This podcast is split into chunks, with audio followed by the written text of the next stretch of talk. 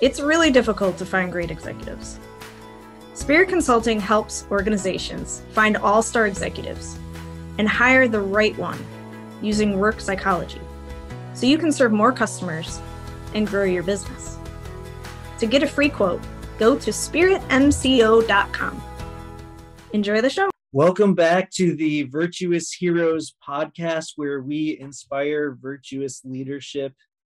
Uh, and you know, typically that's done by being able to bring on very uh, righteous and virtuous leaders who uh, sometimes have put Jesus Christ at the center of their lives, and and other times just you know righteous men that uh, you know want to just be virtuous for the sake of wanting to do the right thing for people.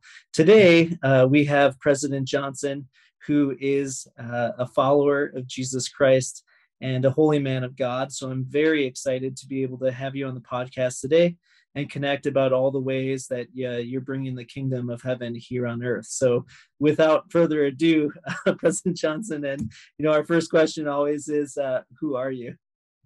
Wow, wow. Well, um, I'm certainly none of the things you've described. Uh, I am what I am by the grace of God, and any righteousness that's ascribed to me is only owing only to the Lord Jesus Christ. And if there be any virtue, any praise, it's uh, all because of Him. But uh, I am a uh, I'm Brian Johnson, who, uh, as you have described, am a believer and a, a follower of the Lord Jesus Christ, and have uh, been so since the fall of my senior year uh, at a university in 1994. And mm. as you've described, I've done so uh, throughout my life uh, since that period and have tried uh, my very best to weave that into every single pursuit, uh, whether it's personal or family or career or anything. And I've done that with very uh, varying degrees of success, but all together, as the word talks about, um, it all works together for good. So I am who I am, and uh, what what the Lord says about me, and uh, anything else is owing to to me and not of Him.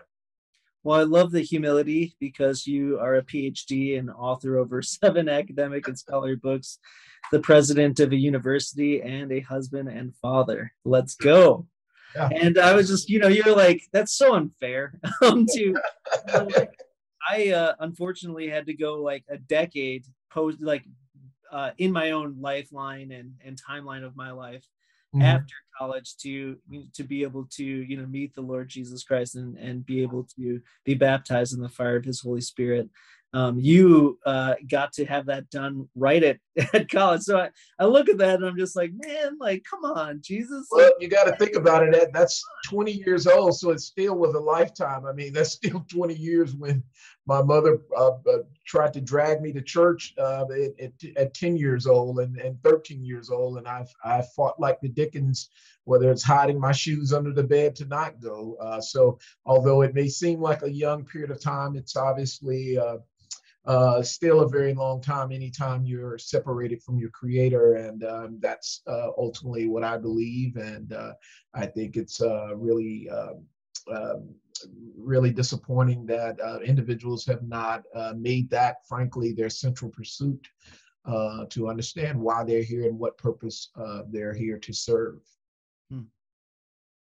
Hmm. yeah so i'd like to yeah because obviously and it's it's i think it's easier for us to be able to say that when you've spent you know as you mentioned uh can be you know north of, of a decade uh in outside of the kingdom and yeah. then when you have your eyes open and be like oh man such a yeah. blessing to be yeah. able to be you know counted as one of uh god's chosen ones so like just just surrender and give your life over but you know sometimes people can't see that for what it is sure. can you to, to help us kind of better understand your own your own journey, if you will, uh, President Johnson. Can you speak a little bit about how you got to the leadership position that you're in today?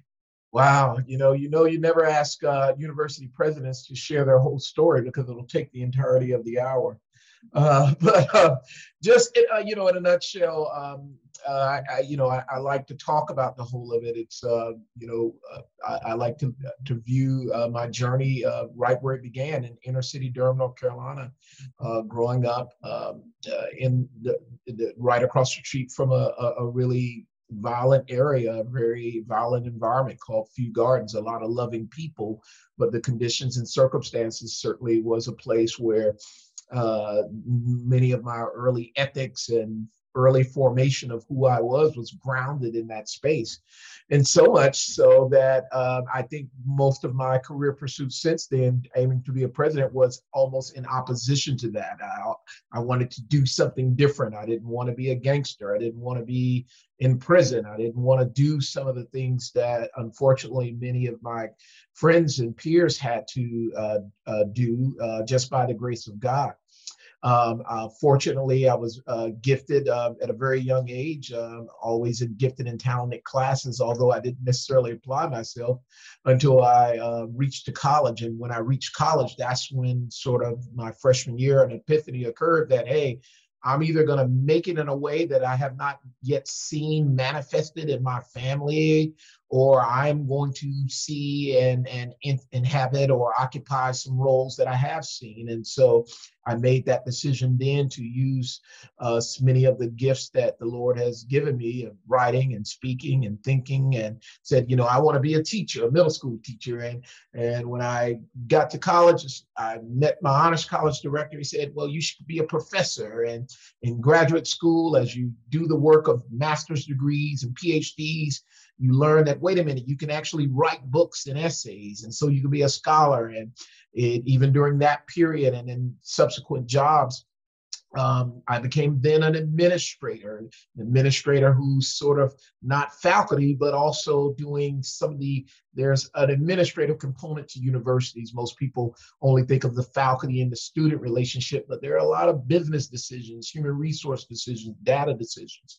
And so all of that, uh, middle school teacher, professor, scholar, administrator, really all culminated into this one particular calling that uh, I believe was placed on my heart um, uh, really very early in graduate school that wait a minute you know you kind of are doing a lot of the things although in a very infant uh, stage uh, that that that what presidents do. We write we speak we teach we speak in chapel. We have to write essays. We, we've written books. Many of who come through the faculty ranks have been academics before. And um, so I arrived here partly not just owing to what I've identified in myself, but through mentors who put me through programs, whether it's uh, Christian higher education leadership service programs or uh, more secularized programs such as the American Council of Education or uh, the ASCU uh, Millennium Leadership Initiative, where you would uh, have mentors to sort of guide you.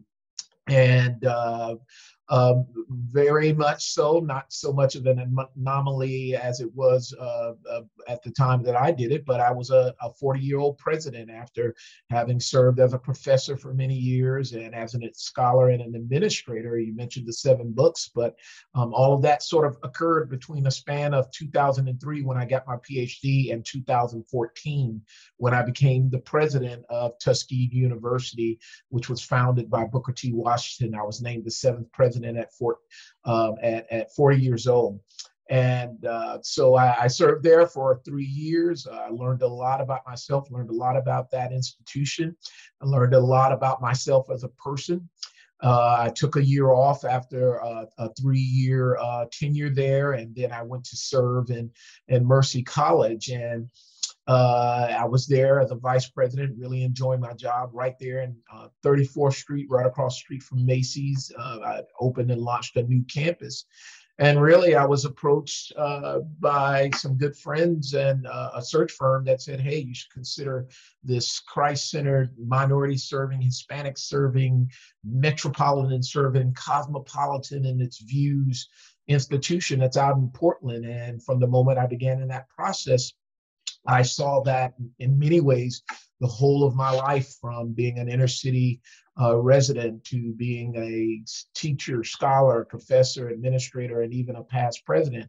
All of those experiences uh, were able to be brought to bear on being the eighth president here at Warner Pacific, which began in the in August of 2020. Hmm. Hmm.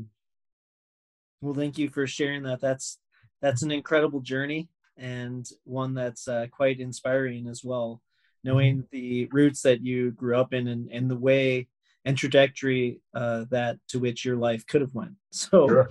Absolutely, Jesus, for that. Um, before mm-hmm. we, before you kind of gave us the overview of your growth in your own life, we started to talk a little bit. Yeah, I just, I guess what's kind of on my heart and just thinking about, uh, like, like specifically, like having a relationship with our Creator, and being able to know like why you are created.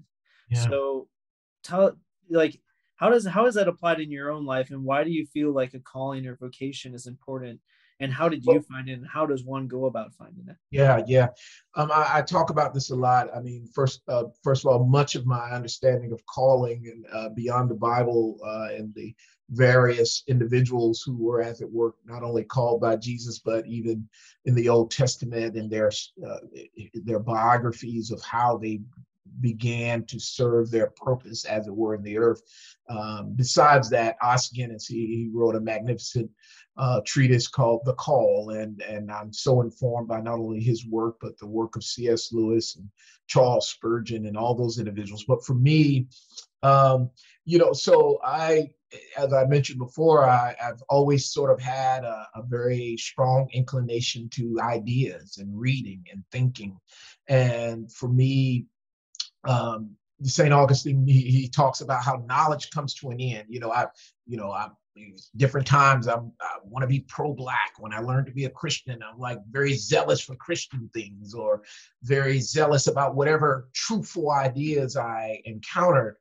Uh, but one of the things about calling uh, that I had to sort of learn is that it's very you can easily create the own your own idol out of picking the good parts of your life or the things you're interested in um, and shaping it to be the thing that uh, you would like to project onto the world or what you want others to follow.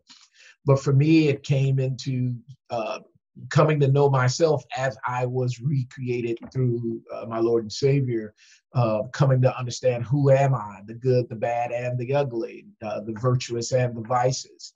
And in doing that, uh, you find a, a, kind of intimacy in affirming this is the way you should go. Um, this is not the way you should go. Um, and in many ways, for me, I had desires and ambitions that certainly in and of myself would not lead me to the current path I'm on. I think anybody for my field, similar to individuals who are in athletics, you always want to be at the pinnacle. So uh, of what the world calls the pinnacle. So if you're a football player, you want to be in the NFL. If you're a basketball player, you want to be in the NBA. If you're a journalist, you want to work at New York Times. That's what the world says. And if you're a scholar and a teacher, professor, you want to be at Harvard. You want to be the president of Harvard, an institution where you don't have to uh, literally do anything uh, uh, except for steward over a billion dollar endowment and keep that going. Um, but for me, when I learned that part of calling is about the cross, it's all about the cost also of sacrificing at the feet of the Lord and Savior what you would like to do versus what he has called you to do. And you find that calling in uh, the, the, things that are rooted and grounded in truth. Uh, who are you? You know, what's your pedigree? Uh, what is your status? God knows exactly where you were born. Uh, can you speak five languages or two? Um, can you think to be able to do these things? Can you, what are the things he has given you?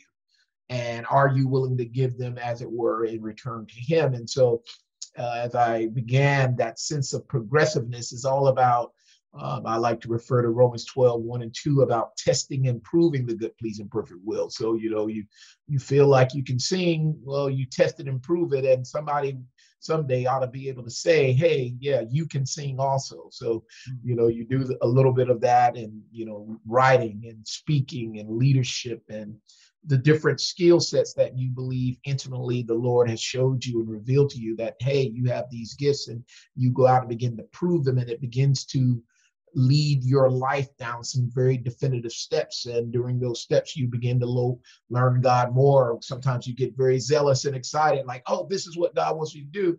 Uh, you know, yeah, I, I want to be a, a, a, a president of a Christian college, and I and that was something I had always wanted to do even before I went to Tuskegee University. But then uh, there was a detour, and God says, "No, you go here first. And I'm like, "How can that be? That you, you know, I, I got to go here, and I want to be over here." And uh, so it's all about relationship, and I, I wouldn't be very much.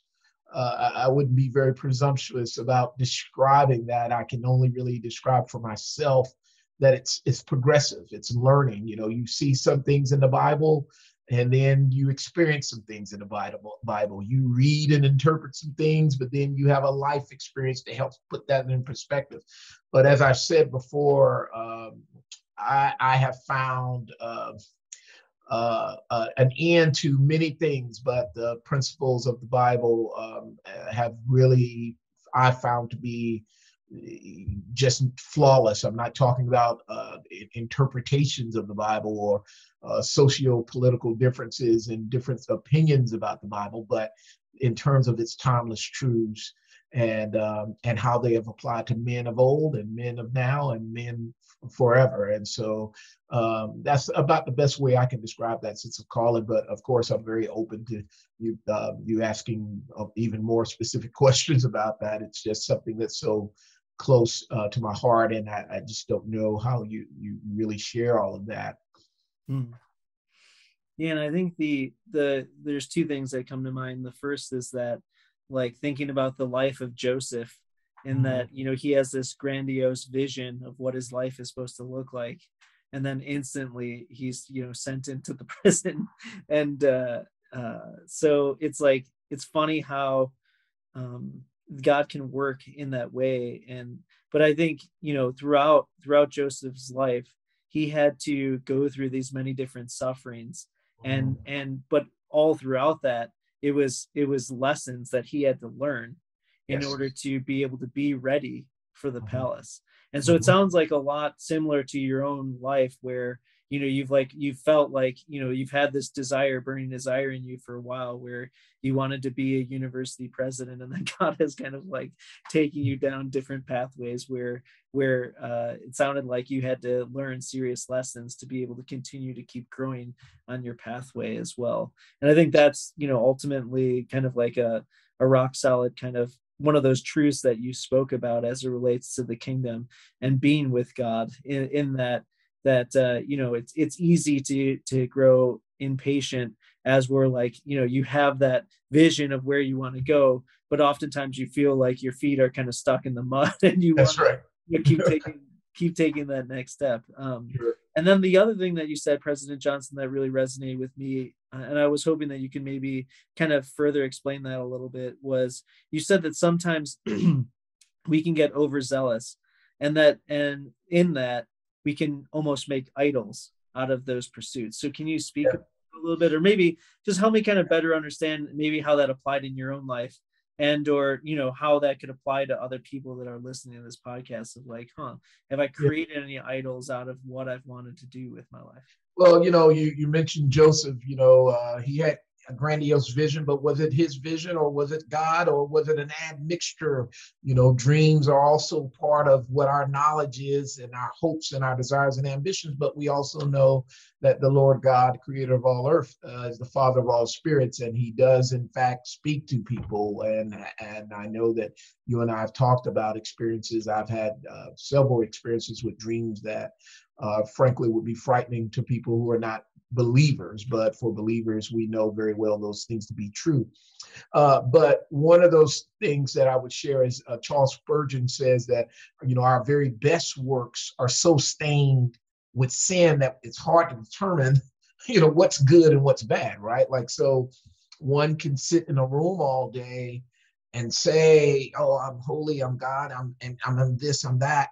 But, you know, God doesn't tell us every step of the day you know get up walk out the door go out turn right turn left. It's you know life is really not like that so you know we all are fallen creatures. We live in a fallen world. We we endeavor to do things. We're not god. We're not jesus. We don't you may you make assumptions as you go out the door. You smile at someone. Someone takes that offensive or you you don't smile and you don't speak. They're offended by you know you you just there's a, a kind of brokenness um, to all of us in that regard. But i will say that uh um, it, it, I think it's all a part of uh, just a kind of maturity. You know, even you know we talk about zealousness. This when you see the word being perfect. You know, you, you know even in the very moment of reading that particular scripture, depending on who's receiving that in their own mind of what is perfection. And for me, you know, having to grow into that, you know, you can have a,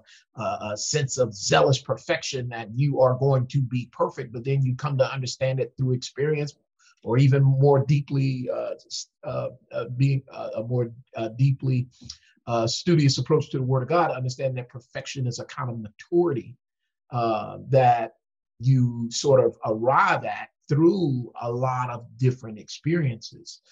so I think, um, you know, the best growth in God is also is is the the focus and study on yourself. You know, understanding your own tendencies, knowing when you know you know was that spirit led or is that uh, uh, uh, sort of a carnally led or you know my own mind and that's a and i will tell you um, i believe we all will always have that struggle but i do believe it gets better over time i think um, in my um, uh, more youthful years in Christ, uh, I spent a lot of time doing the things that I think He wanted to do.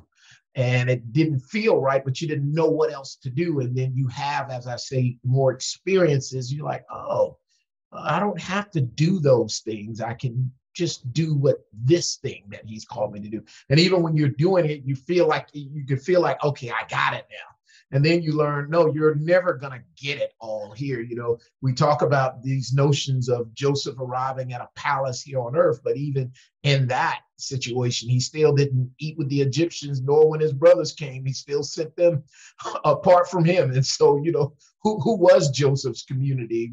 How did he arrive at the palace? In other words he was still managing hey these are people who put me in prison and although i forgive them and love them you know, I'm going to send them over to, to, to, to this other land to be shepherds uh, for the Egyptians. And even still, although I'm a manager in Egypt, I'm still conscious that they see me as a Hebrew.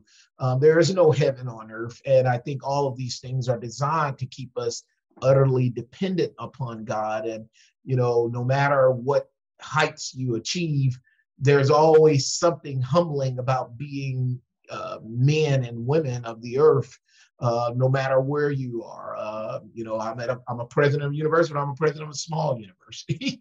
you know, you you can say you can say you're president of Harvard, but you might be president of an institution that really is not consistent with what your belief is. So there's always something, always a kind of thorn that's ready and able, and I and I'm very grateful and thankful for it. That's there to remind you, uh, you know, there is nothing here in this earth uh, that that that demonstrates that you have arrived and that you have perfection. And I think that's the dependence that one has upon the Lord, and um, which which allows us to uh, access the grace of the Father.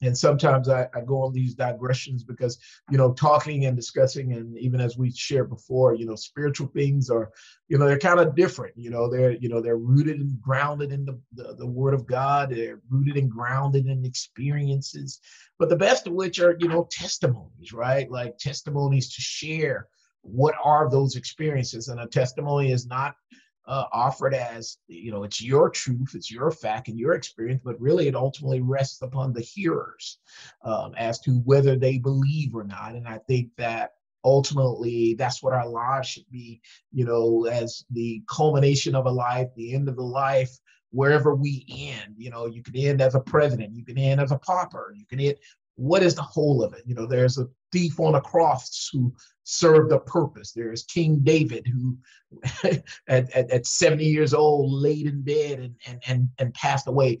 They both served purposes with very different ends, and we all the same. There are some people who are celebrated and on the internet all the time, but then well, there are so many more great people that you never even hear about, never mentioned once in news articles, and yet uh, they will have uh, far more rewards. And uh, they probably would have wished to have those awards, but they also know where their true reward lies. And some of the people who receive those awards ultimately may know deep down inside that mm, those rewards don't mean as much um, at the end of their lives. So I think it's uh, calling is so deeply personal. And, you know, one of the things I, I like to talk about is uh, never making a, a, presumption about the state of someone's heart, right? Like the state of someone's uh, uh belief uh, or you know even of one's profession i believe that's ultimately the ultimate arbitrator of that is going to be the one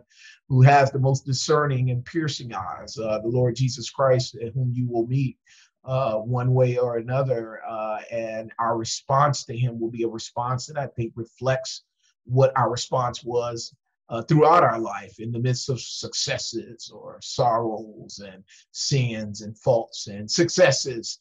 Um, he alone is the, uh, the, the arbiter of what the state of that person's heart was, and um, I just think that. Um, the, the pursuit of purpose and calling for one's life ought to be. In fact, you should be so preoccupied with it that you don't have time to uh, the blog and think about the lives of other media personalities because everything you're projecting onto them um, is happening in your own life. And so, um, you know, in the age of social media and Twitter, the, uh, which the Bible tells us, the advancement of knowledge, the proliferation of everything that we're seeing now has always been here. It's just moving a lot faster. And I think that's uh, really consistent with what the Bible speaks to. Um, it's all the same. It's just a lot more of it as knowledge increase. And uh, I think it's really uh, high time for everyone to really do that sort of deep internal work of uh, first identifying um, whether you believe in eternity, and then secondly, what what do you believe is the that path, and whatever choice you make, that's on you. Uh, but um, I do believe that we all will, will, will have to answer for it, and uh, and and that ought to be um, a preoccupation, especially as we all get older. Have you been feeling unfulfilled? You want to be happy, but just continue to struggle. One of the best ways to experience joy is by caring for the homeless. A charity I've grown to love, River Light, food rescues a million meals per year for the needy in Chicago. Imagine how that make you feel, knowing that you're helping feed children and veterans. To make a tax-deductible donation, visit riverlightchicago.org. Again, riverlightchicago.org.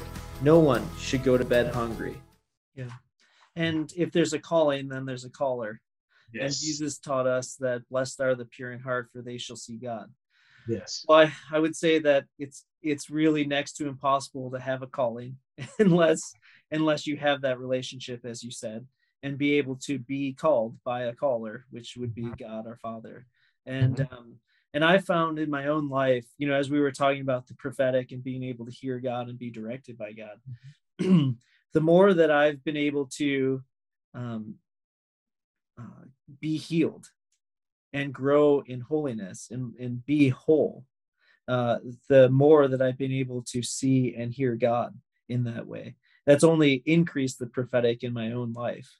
And uh, so, so yeah, I mean, as you were just talking about calling, like, you know, I think, I think that's really important to kind of, and this is my own perspective, but I think mm-hmm. being able to grow, like being able to get healed and grow in your wholeness about who you were made to be and mm. shed away those things that you may have adopted um, outside of being in relationship with Jesus Christ is mm-hmm. incredibly important for being able to see more clearly and to be able to know exactly what it is that God is calling you to do on a day-to-day basis. Absolutely. Um, and so I guess I transitioned that into thinking about can you talk a little bit about your own journey of of healing? And what were some of the things that you had to overcome in order to you know get to this state of, of leadership that you are today? Yeah you know uh, i have two sons and um, in sort of Joseph like fashion and Moses like fashion.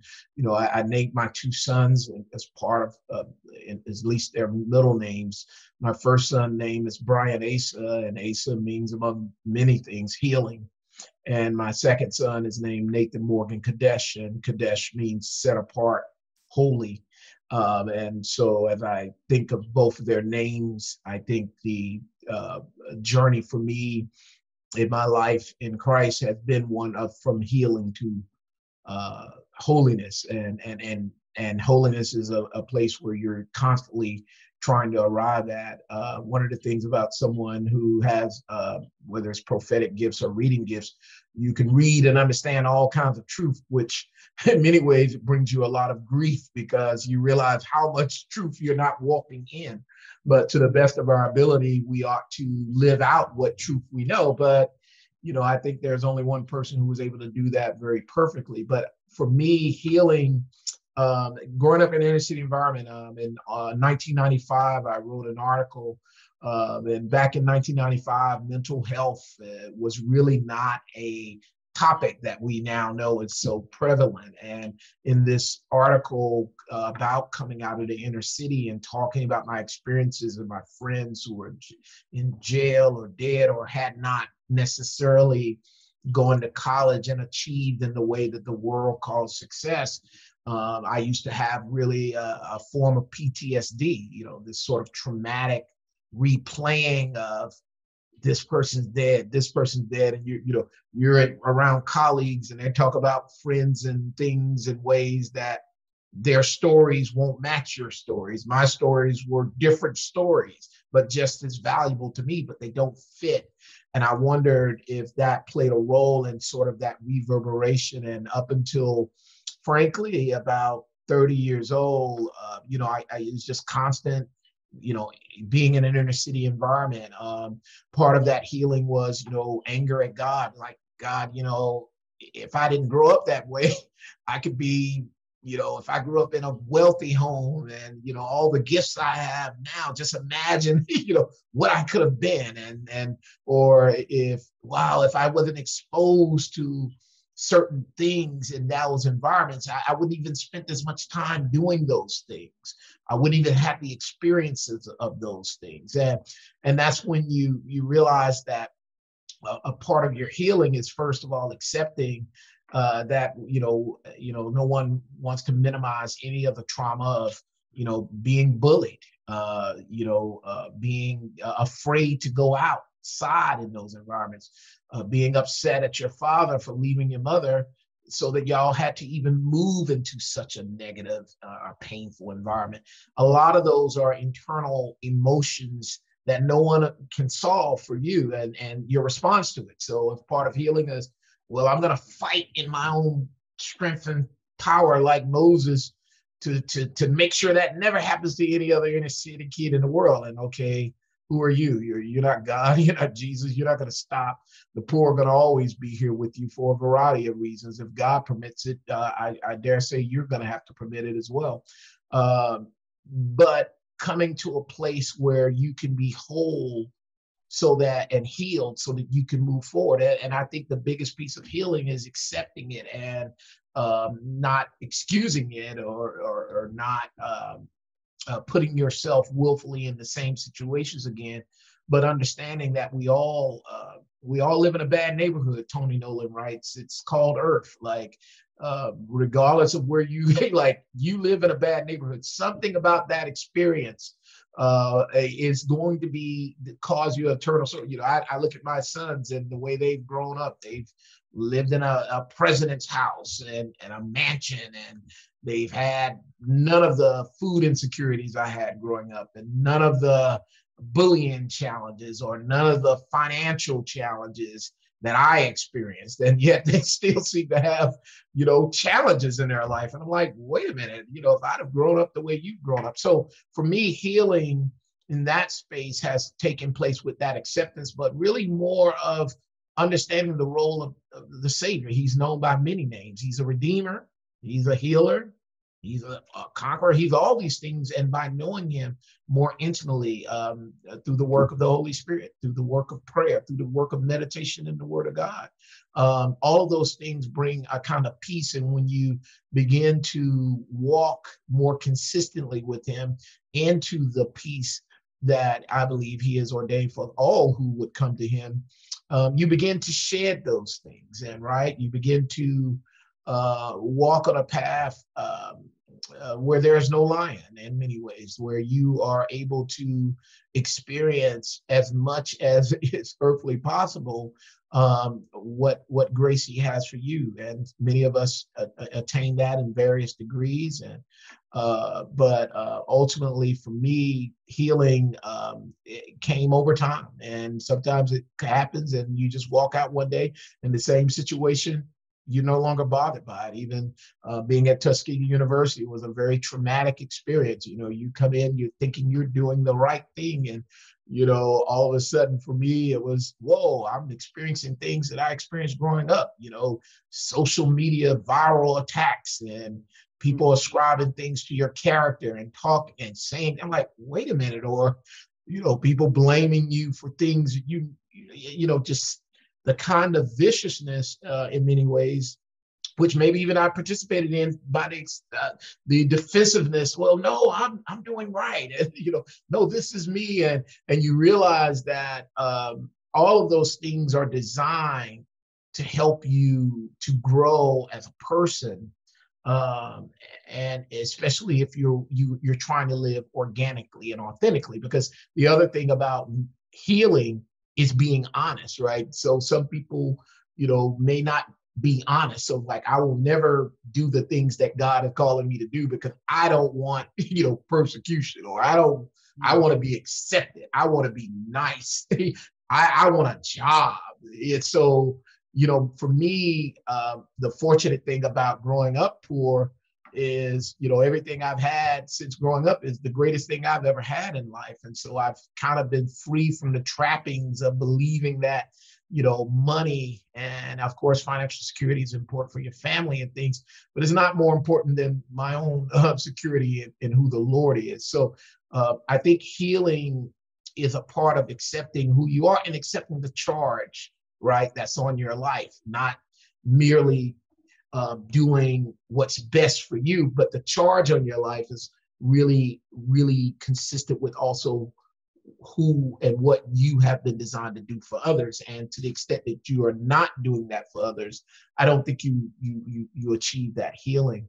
And um, it's like uh, garments that fall off of you walking out of doors. You look up one day, and you know it, it no longer bothers you. you know, I, I, I can't tell you how that happens, but I can say, you know, um, healed from inner city Durham and healed from, uh, you know, the experience of my first presidency. You know, those were uh, really traumatic things. Healed from uh, a, a, sense of fatherly abandonment.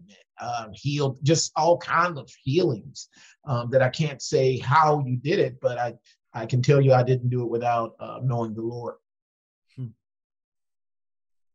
Wow yeah that's that's incredible that's and because and i think about as i'm comparing i know i shouldn't be comparing myself against you but i was just like analyzing the two of our lives and thinking about like my story more resonates with your sons because i grew up in a pretty affluent neighborhood in the uh, southwest suburbs of chicago hmm. and uh, so we didn't have a lot of the struggles that you had to mm-hmm. deal with but nonetheless you know i was found myself uh, in my early 30s as, an adult child of an alcoholic and and so you know some of the struggles with that but i i, I think and and basically like feeling like entitlement and, mm. and you know uh some of you know which obviously is not the exact same thing of like uh, I mean, obviously there was an incredible amount of suffering within your life that you had to go through. But I think about like, yeah, I mean, you know, as we're talking about Jesus, some of his titles as, you know, Jehovah Rapha, the Lord our healer, Jehovah mm-hmm. Jireh, the Lord our provider.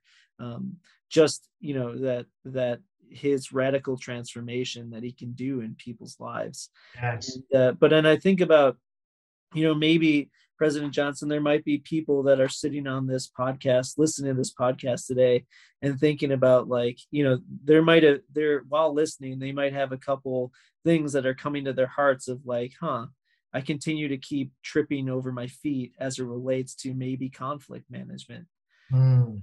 maybe maybe anger, um, mm. uh, maybe unforgiveness can you speak about you know and so looking at someone who specifically had a father who abandoned them growing up in the inner city as you're mentioning being bullied etc not a, like a very healthy environment can you talk about maybe like as it relates to like tangible healing like tangible steps that you took in your life to be able to overcome some of that? Yeah uh, wow you know i well you know i'm a big believer in the um, you know, as you know, many believers, uh, we don't pay a lot of attention to the role of the mind in our lives. I believe that we're a three-part being. We're spirit. We're born, recreated, and born again, and afresh and anew. And when we lay this body down and our mind down with all of its intellect, emotions, and wills, you know, our spirit will be with the one whom you entrusted it with.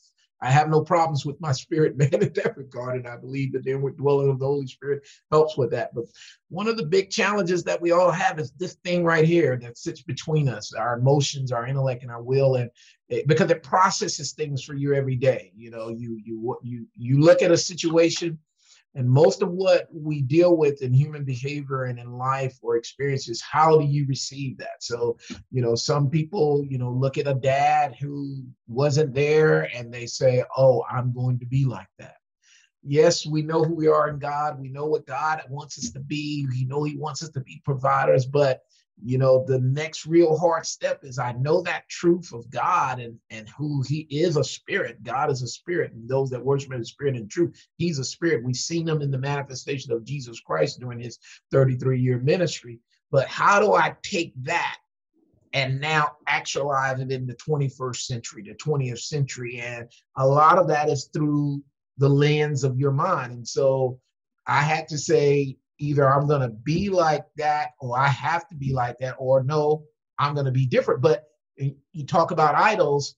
I also equally can't say because I wasn't as bad as my dad, as bad, that somehow I've achieved the idol of fatherhood hmm.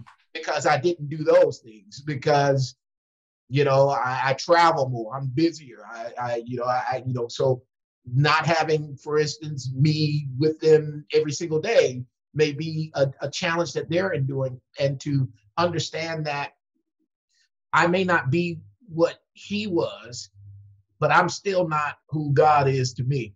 And in that sense of that, having the humility to say, hey, I'm doing the best with what I have. And I think that is, you know, you asked the question about healing, you asked the question about calling, but a lot of our frustration, I think, is with you know, looking at others as opposed to looking at ourselves and what he has permitted us to be. There are people who have made mistakes uh, by, you know, abandoning their kids, and they they they think, well, you know, I, I can't redo the the years I've spent away from them, or well, what do you have in your hand now? Are you still alive? Are you can you pick up the phone? They may reject you, but hey, try it. you know, um, and, and, you know, and so tangibly, and, and again, I, it's a constant theme I'm coming back to. Tangibly, you know, and I, I cite Saint Augustine again because he he has a powerful sense of, you know, men go throughout the world to explore the, the the grandeurs of the heavens and the stars, the mountains, the oceans, but we never ever spend the most basic time exploring the grandeurs and the complexities of our own soul, our own uh, pro, uh, hearts, our own proclivities, every judgment we we project unto others, you know, immediately could be reflected upon our own lives. So why don't we spend the kind of, you know, intimacy with ourselves, wrestling with that, whether um, that's in uh, conversation with people that one can trust or uh, with a community or with communing with God. Um, where is that time and space in, in a time where so much has proliferated in the sense of images of what you should be, uh, idols in Christendom, idols in you know secularism, idols on Republicans, and idols in leftists. The question is, you know, who are you? Uh, and, and, instead of uh, waking up beyond the first 30 minutes and having to deal with every projection being shown to you, what are you understanding about who you are? And um, yeah, I, I think uh, tangibly, I, I, will say one of my gifts and blessings that I'm kind of uh, fortunate about is that you know I, am naturally an introvert. Presidents have to be extroverted. I have to talk. I'm doing an interview interview, but it's not the space that I dwell mostly. I mostly dwell, you know, in in a, in a, in a, in a book, in the Bible, on my own, listening to music, uh, whether it's worship music, jazz music. Um, I tend to be a more inner person um, where I explore those things. And that comes with certain trappings too, because then you know you mm-hmm. you don't interact as much with others, or you don't uh, really go out and, and you know you tend to like you know I, am comfortable with who I am, so you tend to don't want to grow in certain things. Uh, but for me, it's a very valuable uh, habit and a, a very valuable character trait in this world where we're all most of us don't know who we are. We don't know who, who, you know who we're called to be.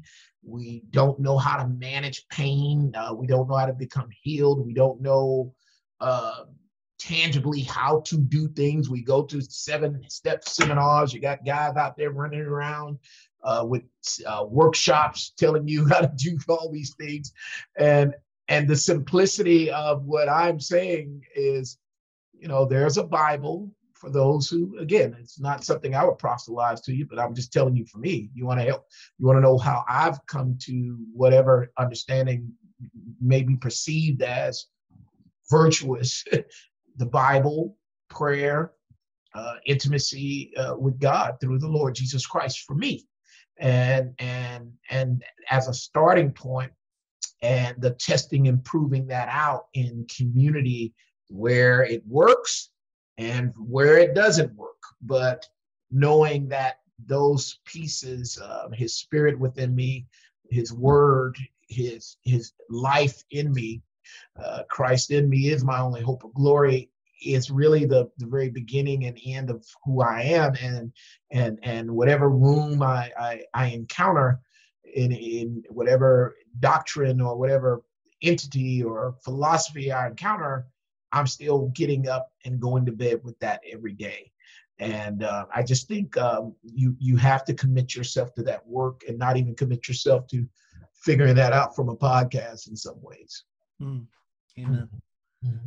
Well, thank you. Thank you for sharing that. That's beautiful. And uh, you know, in the scriptures, as you talk about the Bible, Saint Paul, you know, exhorts Timothy to leverage the gifts that he had been imparted into and so we have this unique thing within within christendom of being able to impart gifts to others uh, yes. which is which for those that don't know the word impartation you know people that regularly follow the podcast know that i usually ask for this in prayer but basically you know it's like airdropping within the apple system of being able to give you know an image or whatever that may you know directly like that. It's like from one person's spirit to another. So uh, just curious if you could close us out in prayer but specifically as praying you know it sounds like you know one of the vice that you had to overcome was being able to accept who you are and and your journey and then yeah. the virtues that just seem like were screaming through through you president yeah. johnson were that of gratitude but also the wisdom to be yeah. able to like know who you are and being able to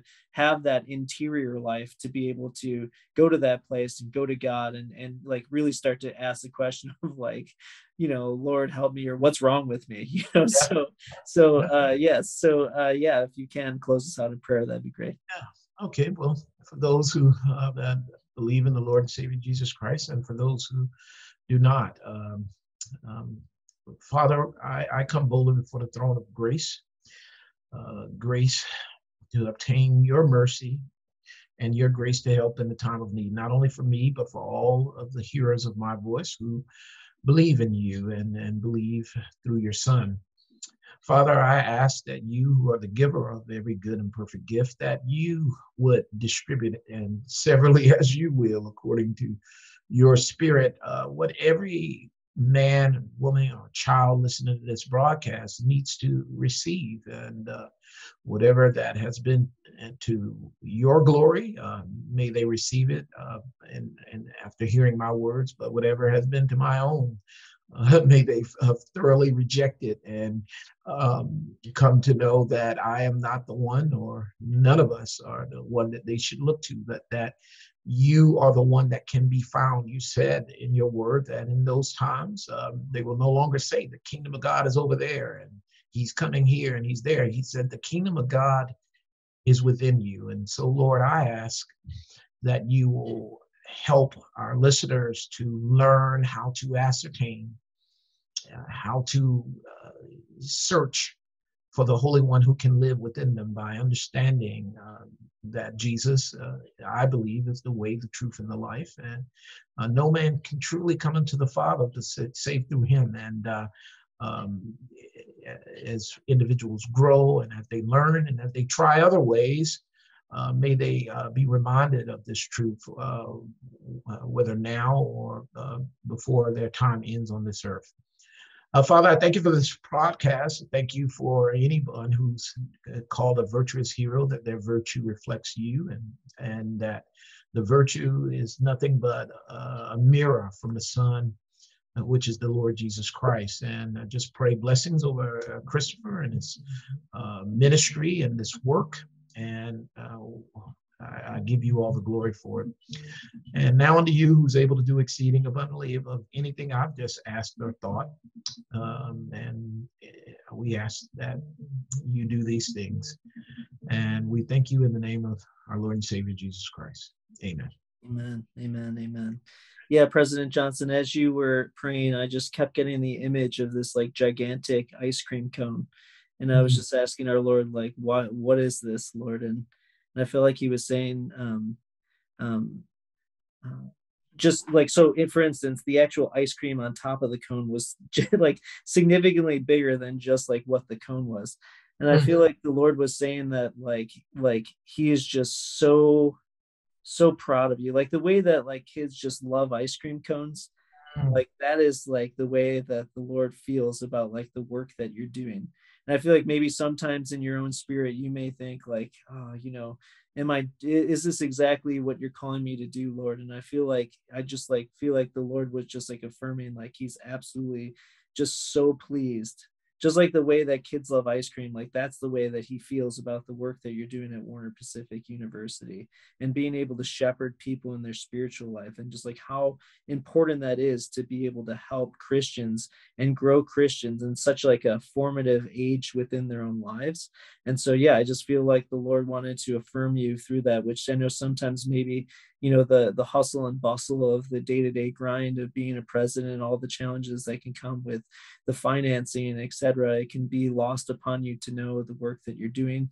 But i just feel like the lord wanted me to affirm you president johnson of like how important the role that you're doing to help all of these kids to find their calling in lives and help them to be able to grow in the missions and to be able to grow in their own holiness journey. And so yeah lord i thank you for that affirmation and uh, I also thank everyone, uh, first of all, you, President Johnson, for being on the podcast today, but then also everyone who's tuned in to uh, just just keep going.